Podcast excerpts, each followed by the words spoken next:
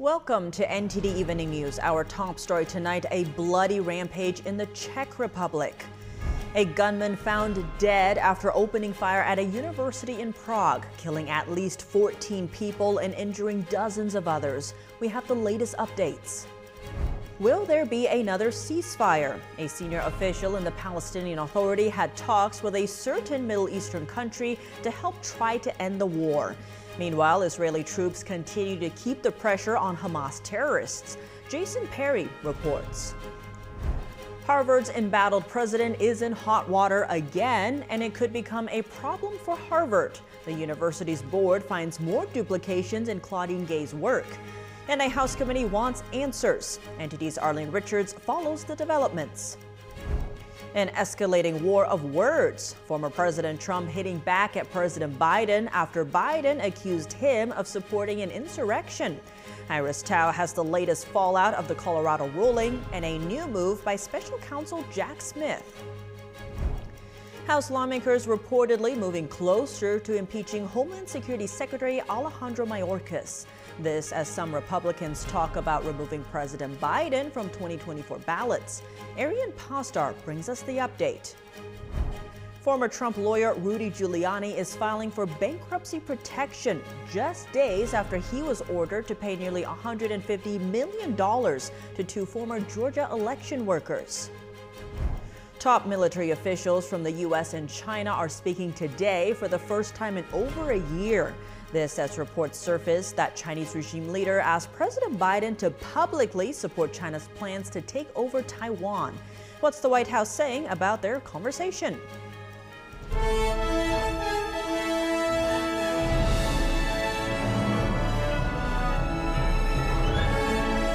This is NTD Evening News. Live from our NTD Global Headquarters in New York City, here is Tiffany Meyer. Good evening and thank you for joining us tonight. In the Czech Republic, at least 15 people are dead and dozens wounded at a university in Prague after a gunman opened fire on campus. Police saying that the shooter likely died by suicide. Officials announced today that the country will observe a day of mourning on Saturday for those killed. There is no justification for this horrific act. Like many of you, I feel deep sadness and disgust in the face of this senseless and brutal violence. We are doing everything we can to provide assistance to the injured, their families, and the families of the victims. The gunman was identified as a 24 year old student. Police say he first killed his father at home before going on a rampage at Charles University, the very school he attended. The shooting took place at 3 p.m. local time in Prague's Old Town district, where tourists often stop. Police said the shooter could be the same person who killed a man and his child in a separate incident last week. As of now, authorities are still looking into his motive. Israel Defense Forces continue to keep the pressure on Hamas terrorists in the Gaza Strip, reportedly killing thousands of them so far. But through it all, Hamas is still showing itself willing and able to fire rockets into Israeli territory. NTD's Jason Perry has the latest on the war.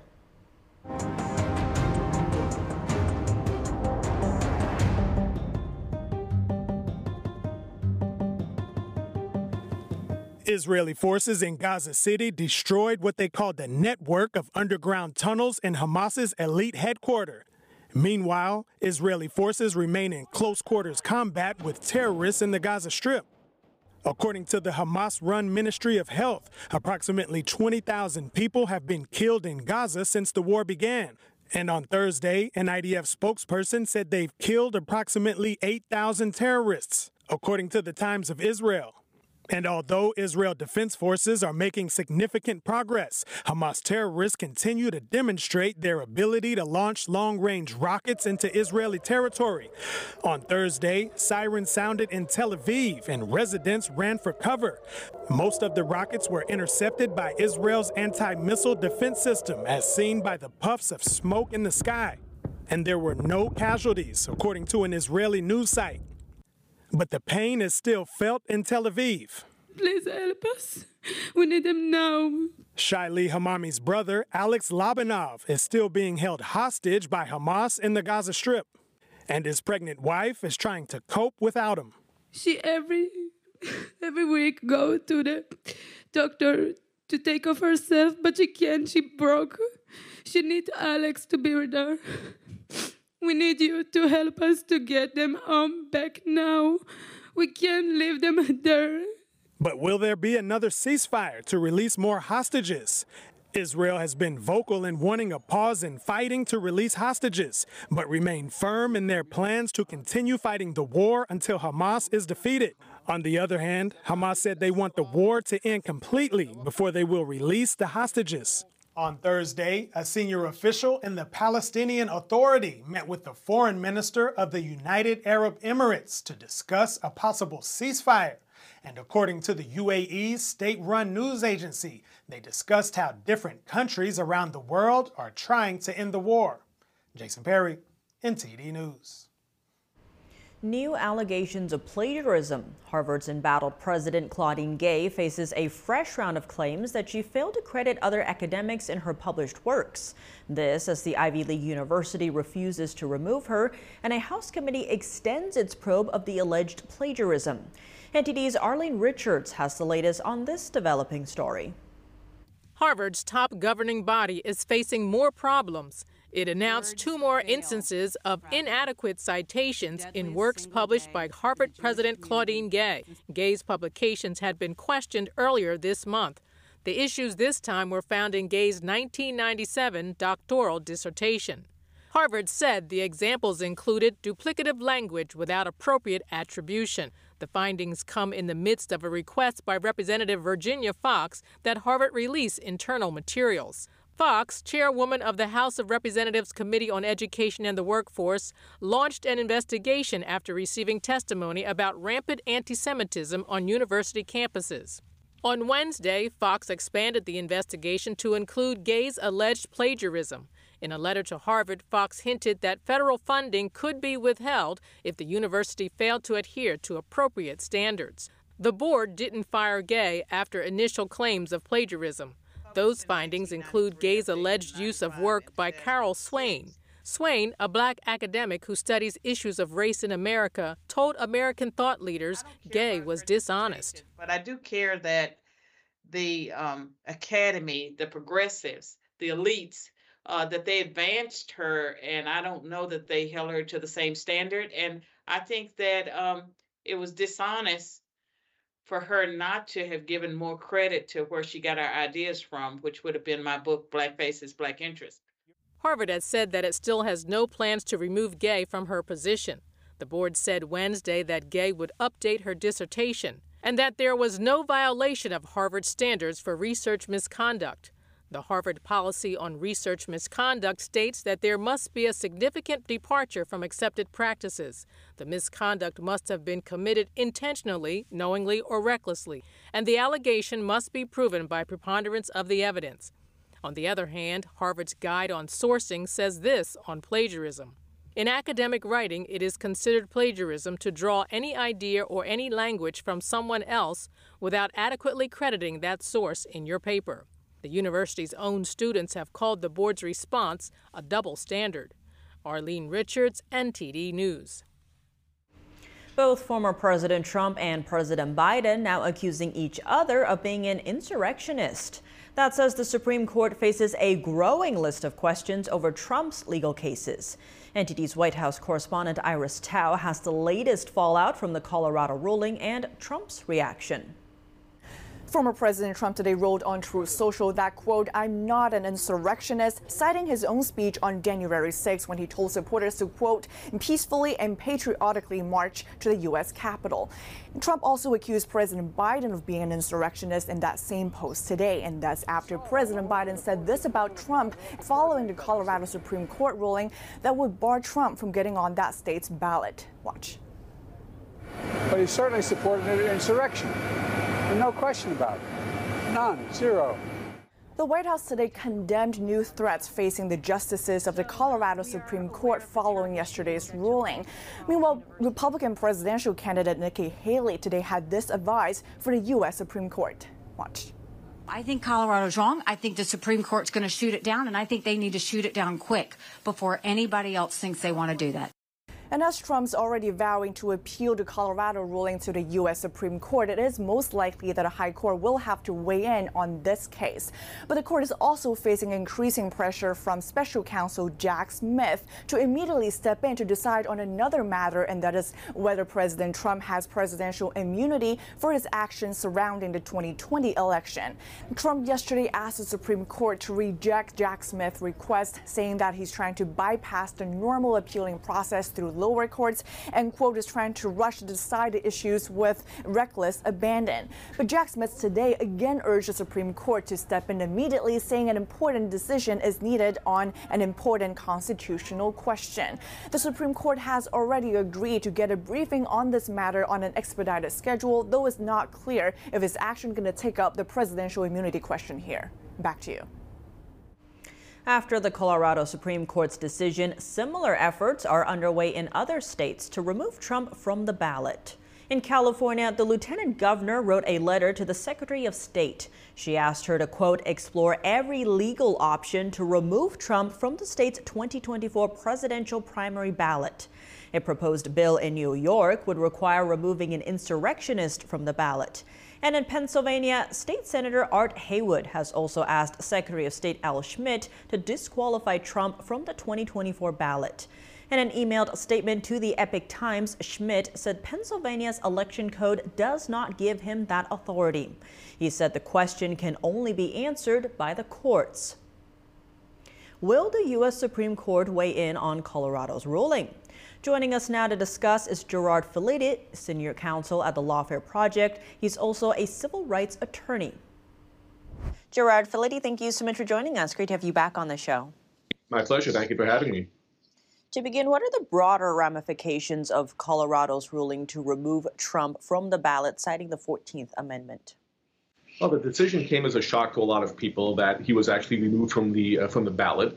I think that what's interesting is the justification that the Supreme Court in Colorado used was actually to adopt the findings of fact of the lower court and conclude that Donald Trump had engaged in insurrection. And now that is something that is absolutely being appealed to the Supreme Court of the United States. And we look forward, we anticipate that the Supreme Court will take this case, and we look forward to seeing what they do with it. On the note of the Supreme Court, how likely is it that the High Court will rule by the January 4th deadline? Well, the January 4th deadline is for the court to accept the case. If the court accepts the case, then the decision is still is still stayed uh, pending the Supreme Court's determination. So all the Supreme Court has to do is accept this case by then, and then set its own timetable for briefing and arguments. How is that this decision by Colorado going to affect the other legal challenges that are similar from other states that are also trying to use the same amendment clause? So far, these types of challenges to Trump's candidacy have been tried in a number of states to inconsistent results. Some states have allowed his name to be on the ballot, North Carolina, for example. Uh, Colorado, most notably, is the state that took it off. Uh, the, the issue ultimately, and why I think the Supreme Court will take this case, is you don't want to have inconsistent rulings. You want to have consistency. You can't have 50 states litigating this case and each having different answers. So the Supreme Court does need to weigh in and see what constitutional issues are raised and resolve them in order to have a consistent answer going forward. And in terms of the Supreme Court, there's been some predictions. Some people are saying it's going to be 9 to 0, 6 to 3. Do you have any ideas of how it might be ruled? I think that the ruling will be by a vast majority, if not unanimous. I think the issues are important enough when looking at the 14th Amendment, especially, that the Supreme Court doesn't want to look, show that there's any partisanship. I think there will be more agreement on this because we live in a time now when we are more divided than ever, and the Supreme Court needs to maintain its integrity and be uniform in what they're doing. I also think the Supreme Court, quite frankly, is over, going to overturn uh, Colorado. The, the issues here largely resolve from allegations that Donald Trump engaged in insurrection, but that's not something that he has ever been charged with or had an opportunity to litigate. Gerard Filitti, thank you so much for your time. My pleasure. Thank you. House Republicans are reportedly moving closer to impeaching Homeland Security Secretary Alejandro Mayorkas. Meanwhile, some Republicans say President Biden should be taken off the ballot in 2024. That's over his handling of immigration. NTD's Arian Pazdar has an update on the border crisis. The House Homeland Security Committee on Thursday released this report saying that housing illegal immigrants in hotel rooms, canceling construction of the border wall, and other measures resulted in massive overspending. A committee staffer told the Daily Caller that they're now moving swiftly into impeachment proceedings in the new year against Secretary Alejandro Mayorkas. Meanwhile, Florida Governor Ron DeSantis asks whether Florida could remove President Biden from the 2024 ballot. That's after Colorado removed former President Trump, despite the fact that he wasn't convicted of any crime. I mean, how does that work? What's the limiting principle for that? Uh, why could could we just say that Biden can't be on the ballot because he let in eight million illegals uh, into the country and violated the Constitution, which he has?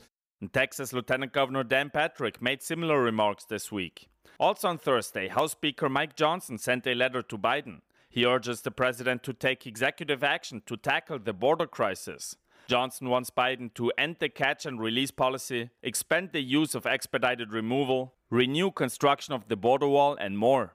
This comes as more than 10,000 immigrants entered the U.S. illegally on Monday, possibly setting a new single day record high. The Democratic mayor of El Paso spoke on the situation on Thursday. And no community and no country really can withstand and continue to withstand the broken immigration process that, that we look at today. And lastly, Texas transported around 100 illegal immigrants to Chicago by plane this week. Governor Greg Abbott says from now on he will send planes instead of buses. Arian Pazdar, NTD News. In related news, President Biden and Mexican President Andres Manuel Lopez Obrador talked about the ongoing immigration crisis in a phone call this morning. They both agreed there needs to be more enforcement at the border. This comes as top U.S. officials are set to meet with Lopez Obrador in Mexico in the coming days. Secretary of State Antony Blinken and Alejandro Mayorkas are among those scheduled to head south. Former Trump lawyer Rudy Giuliani is telling a bankruptcy court judge that he's broke. In a federal court today, the former New York City mayor is listing his debts between 100 and 500 million dollars and assets worth up to 10 million. The filing comes days after another judge ordered him to pay 148 million dollars in a defamation case. That lawsuit was brought by two former Georgia election workers regarding the 2020 election. Yesterday, the same judge also told Giuliani to pay up immediately instead of within the customary 30 days, declaring bankruptcy may not eliminate the 148 million in damages, a jury awarded to Ruby Freeman and Shaye Moss. Federal bankruptcy law prevents dissolving of debts that come from a willful and malicious injury inflicted on someone else. China and the U.S. restarting military talks today after more than a year of silence. The White House this week gave an eye opening response to a question about Chinese leader Xi Jinping's ambitions to take over the self governing island of Taiwan. The top U.S. military official today met virtually with his Chinese counterpart, reviving military talks after China had disengaged in retaliation against then House Speaker Nancy Pelosi's visit to Taiwan over a year ago. Military communications are critical, Pentagon officials say, to prevent a miscalculation escalating into a conflict. This comes amid reports surfacing about China's ambitions to take over Taiwan. According to an NBC News report, Chinese regime leader Xi Jinping told President Biden Beijing will reunify Taiwan with mainland China, but that the timing has not yet been decided. Xi also reportedly wanted Biden to publicly support the communist country's plans. When asked to confirm the private conversation between Xi and Biden, the White House did not deny it, instead saying this. I think you can understand I'm not going to read out uh, uh, the, that, that, private conversation. And the president was clear with you guys and with uh, President Xi that we still adhere to the one China policy. We don't support independence for Taiwan. We also don't support a, change in the status quo unilaterally and certainly not one by force. And as the president has said, there's no reason for this to come to blows. The White House in the past has walked back Biden's comments on Taiwan. Notably, when Biden said last year that U.S. troops would defend Taiwan if Beijing launched an attack. the Chinese Communist Party has viewed the self governing island as part of its own territory and has vowed to take it by force if necessary, but the regime has never ruled Taiwan. Congressman Tom Tiffany and other lawmakers are sounding the alarm about insufficient weapons to deter Chinese aggression. They're not getting some of the weaponry that they've already paid for. We need to make sure that we're fulfilling our commitments to Taiwan because that's one of the most important ways in which we can deter um, an aggressive China. The Select Committee on the Chinese Communist Party writing to the Pentagon this week that recent war games simulating a conflict with China over Taiwan show that the United States would run out of long range precision guided munitions in less than one week. The committee is urging the Pentagon to take more aggressive action to bolster Taiwan's defenses, arguing the urgency of the moment requires nothing less. Coming up, the busiest travel season is here. Christina Corona hears from some travelers as they prepare to head out for the holidays. That's as a slow moving storm drenches California, threatening to disrupt travel. One area even saw a brief tornado. And the first ever video from deep space featuring superstar Taters the Cat. We'll have more about NASA's massive breakthrough in communication technology after the break.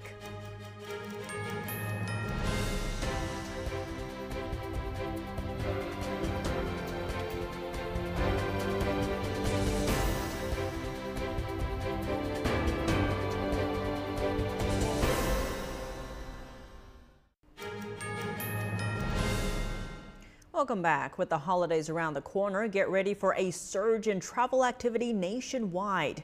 Airports, train stations, and highways will be bustling with festive journeys. NTD's Christina Corona has more from Ontario International Airport in Southern California.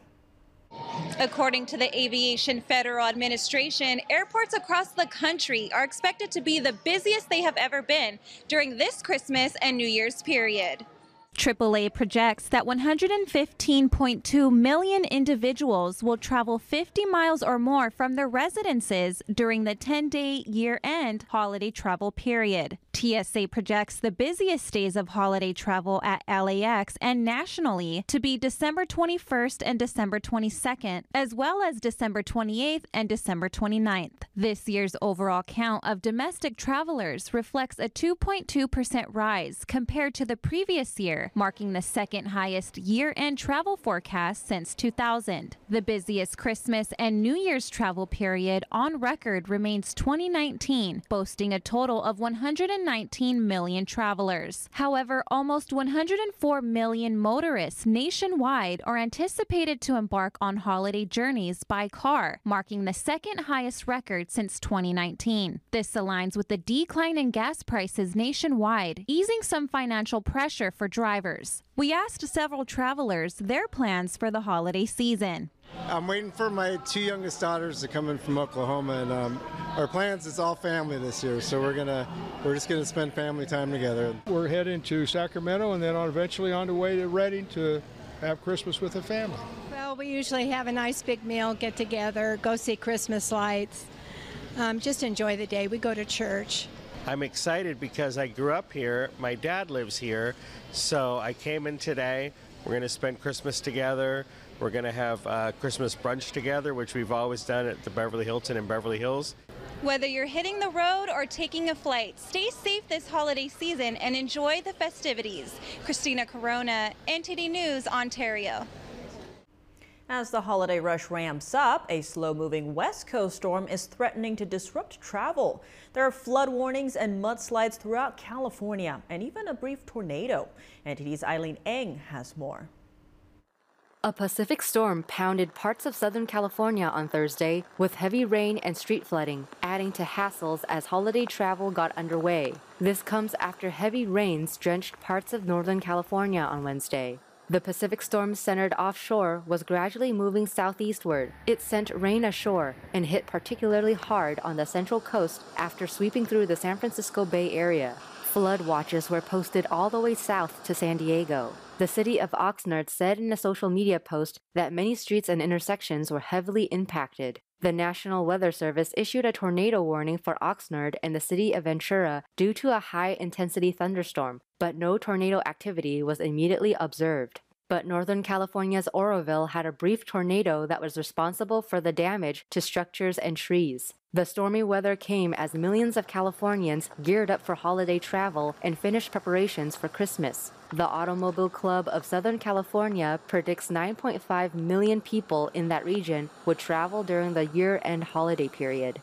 The relative warmth of the storm meant that snowfall would be mostly limited to high elevations in southern Sierra Nevada and some Southern California ranges. The California Highway Patrol Office in South Lake Tahoe said in a social media post that the storm nonetheless was, quote, making a mess, producing rain, sleet, snow, and icy roads. But ski resorts need more significant snowfall as the season is off to a slow start the first ever video sent to Earth from deep space. NASA makes a significant breakthrough in communication technology. NTD's Virginia Gibson has more. This historic ultra high definition video of Taters the cat was laser beamed to Earth from 19 million miles away in deep space. In only 1 minute and 41 seconds, NASA received the video. Woo! We have taters! Yeah! Yeah. We are finally getting to a point with deep space technology that will allow us to actually fulfill the dreams of the founders of NASA and the Hollywood screenwriters as well. Brandon Weichert is the author of Winning Space. He says this is a breakthrough in communications technology. He says it shows it's possible to communicate through space in near real time. They're going to take what they've learned from this experience and they're going to apply it on a longer scale uh, larger scale to another system. So instead of a small image lasting a few seconds or a minute, they're going to then try to do uh, communications where they can relay this stuff over many, many minutes and maybe even longer. NASA laser beamed the video from the Psyche spacecraft, which was floating in deep space.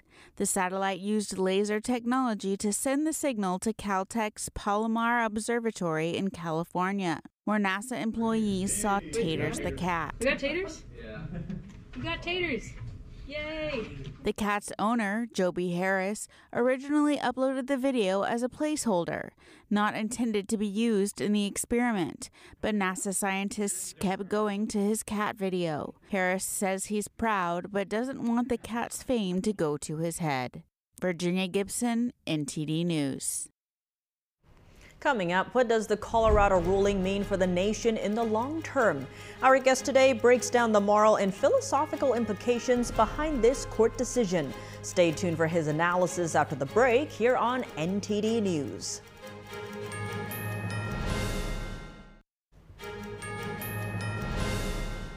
Welcome back. If you're just joining us now, here are some today's top headlines. A gunman opened fire at a university in Prague, killing at least 14 people and wounding dozens more. The suspect is believed to have taken his own life. Hamas launched another round of long range rockets against Tel Aviv, and Israel's Iron Dome intercepted most of them. This came as Israel said they've killed 8,000 terrorists in the war so far.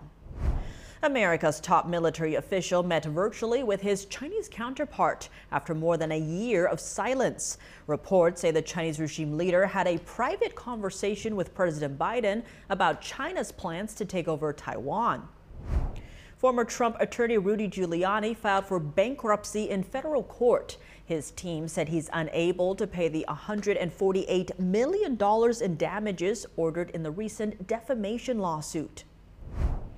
President Biden and former President Trump accused each other of being an insurrectionist following the Colorado court ruling. At the same time, special counsel Jack Smith again urged the Supreme Court to weigh in on Trump's presidential immunity. What does Colorado's ruling against Trump mean for the nation as a whole? And how could the ruling hurt America's standing in the world?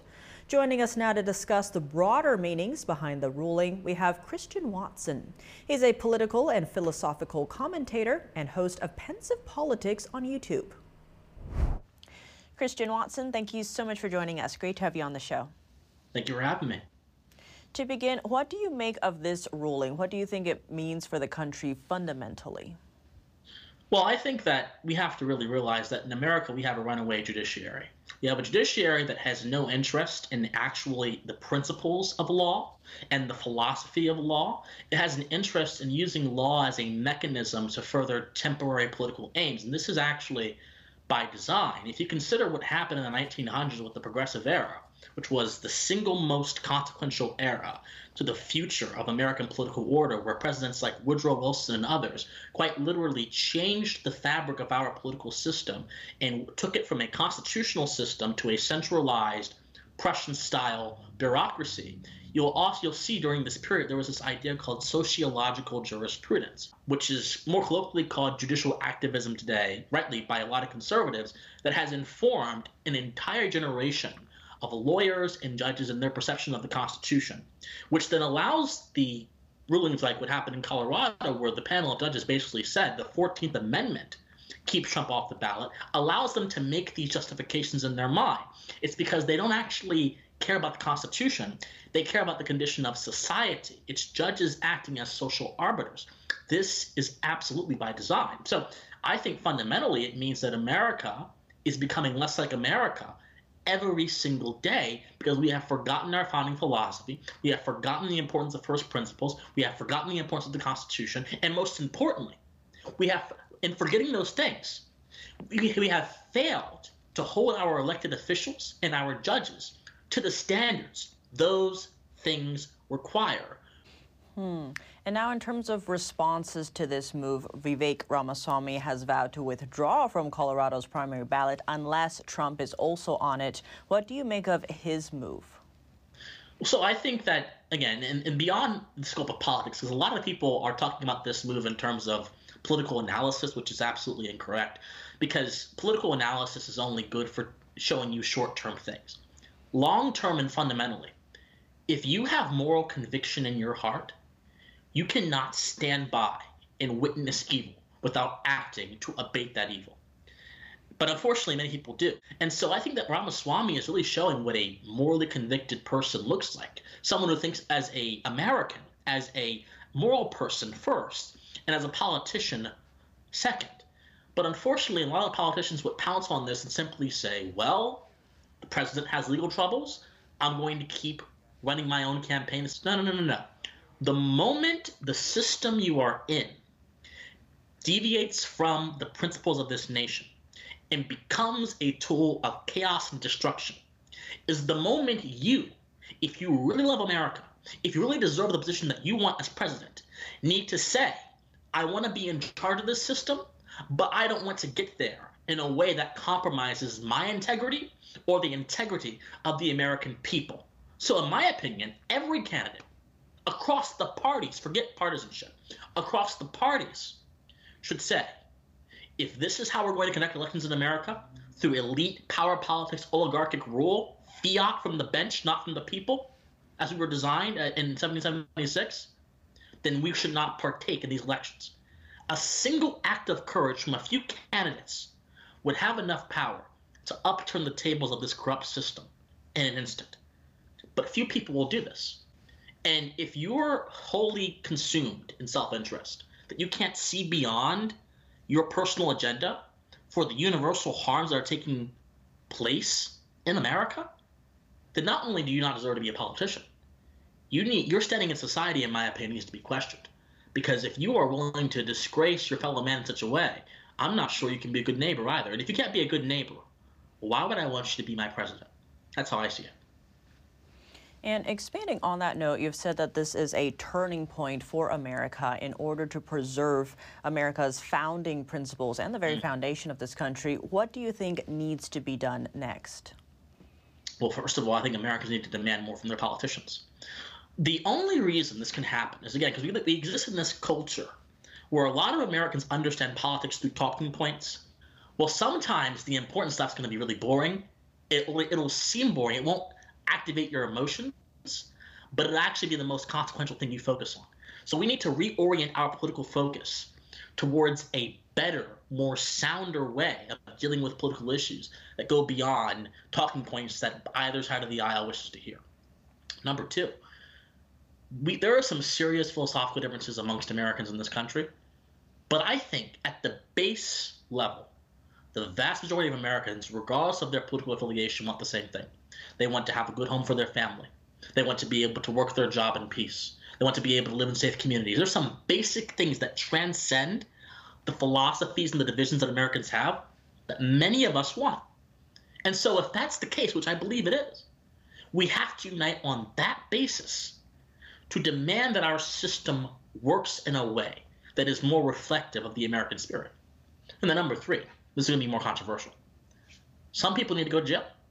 There are people who will, and this is, I know this is going to sound spicy, but some folks need to go to jail or they need to lose their power. Because if there are people who are willing to abuse their power in such a way and do so in such a, in such a way that is a wanton disregard for any kind of morality, you have to ask yourself okay, it happened to President Trump, but it didn't start with President Trump. And Americans need to recognize that. And some people need to get fired, you lose their job, get impeached, and some people need to go to jail. And Americans need to demand that in order to restore the integrity of our system. Christian Watson, thank you so much for your time. Thank you. Coming up, Christmas may not have arrived yet, but preparation for the famous Times Square New Year's Eve party is in full swing. See what essential item just arrived after a trek across the nation. And in college football, more reports of discontent in the ACC. But how feasible would it be for Florida State to leave? Dave Martin joins us to discuss when we return.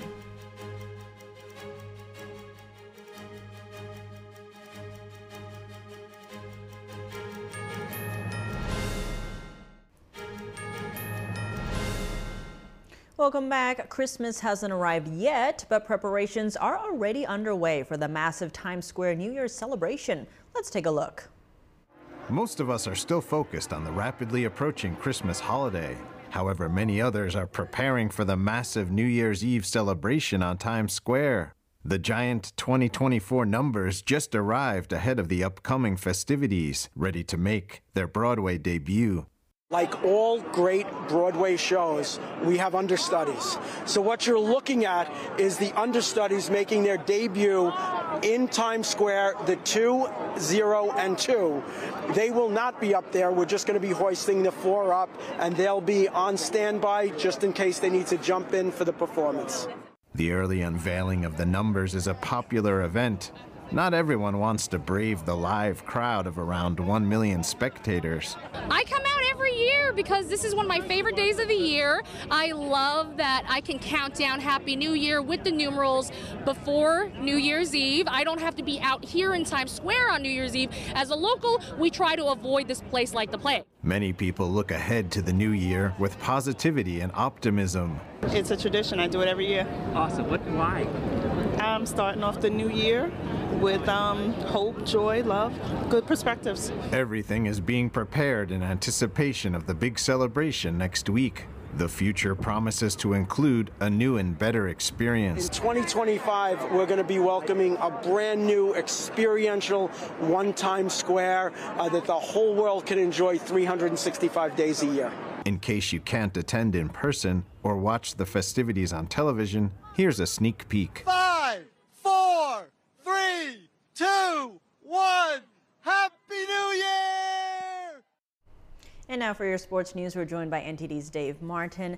Dave, more news today out of Florida State, where the university has reportedly called for a board meeting tomorrow to discuss their future in the ACC. What's behind this? You know, I think it's them getting snubbed for the college football playoffs. You know, from their comments in the media, you get the feeling that they think because the league isn't that strong, it really hurts their status as a big time football program. Now, I will grant that with Clemson having a down year and them not playing Notre Dame, it certainly didn't help their strength of schedule. But I think it's a double edged sword. I mean, would they have been undefeated in a Big Ten that includes Michigan, Ohio State, or Penn State, or an SEC schedule with Georgia or Alabama? I, I, I have I find it hard to believe they would. Now, we'll find out about Georgia in a couple weeks when they play them in the Orange Bowl. But even with that, the committee said that if their star quarterback hadn't been injured, they likely would have included them. Now, they were already um, reportedly unhappy with the ACC before this because the league has fallen way behind the Big Ten the SEC in terms of revenue. Uh, maybe this was just the final straw, though. Now, they, like every other ACC team, have signed over their TV broadcast rights to the conference for the duration of their media deal, which ends in 2036. So, what options do they have? You know, I'm curious to find out about that as well. You know, as you said, their media grant of rights belongs to the ACC for like the next dozen years. That's what binds every big conference together nowadays because it's been legally ironclad. You know, you can leave, but if your TV broadcast rights don't come with you, your new conference will get no new revenue. It's still go to the ACC. Now, all those teams that recently left the Pac 12 and the two that left the Big 12 coincided their exit date with the end of their conference's TV deals. That's the only way to do that. Now, all that said, the ACC also added Cal, Stanford, and SMU next year. Some people believe they did that thinking that some members would soon leave. So maybe the conference thinks there is some legal way out of this. I think we'll just have to see. Meanwhile, in baseball today, some rule modifications were added, including one that widens the runner's lane to first base. Is this a significant change? You know, it seems like it. Uh, I think it depends on the, how the umpires are actually going to call it, though. You know, what they've done is at about two feet all along the fair side of the first baseline that the runners can run in. Previously, you were only supposed to run in the dirt or you risked being called out for interference. Now, this isn't like an out of bounds call in the NBA or the NFL. This is a matter of interference, and it sounds like they would only consider calling it if you were out of the lane and it interfered with someone trying to throw you out, mainly the catcher. And even at that, it sounds like it's still a judgment call by the umpire. Now, this rule has caused plenty of arguments in the past because it's a judgment call. I'm still not convinced this solves it, so we'll have to see how it's actually implemented during the season. And now shifting gears to the NFL, the league is adding a tug of war competition to their Pro Bowl activities lineup that's been overhauled recently. What's the reason for the changes? You know, I think it's just to spice up the events around the Pro Bowl because the Pro Bowl itself really is not that entertaining. You know, it's the NFL's All Star game, but of course, who, who wants to play full speed and get hurt playing a meaningless game? It's not really worth it. Few players then actually want to play it. It's not very intense. So much so that they've actually turned the Pro Bowl itself into a flag football game instead of tackle to entice more players to play. Now, to help fan interest, they've added a bunch of skills competitions to show off these players' talents. The tug of war is probably something for the, the linemen, I would guess. Now, ultimately, I don't see any of these changes being enough to move the needle a bit. Uh, the, I, I, think the league just wants to have an all-star event like every other sport, but it's hard to see how it'll ever be as popular as the rest of the season. Well, Dave, as always, thanks for joining us. Thank you, Tiff.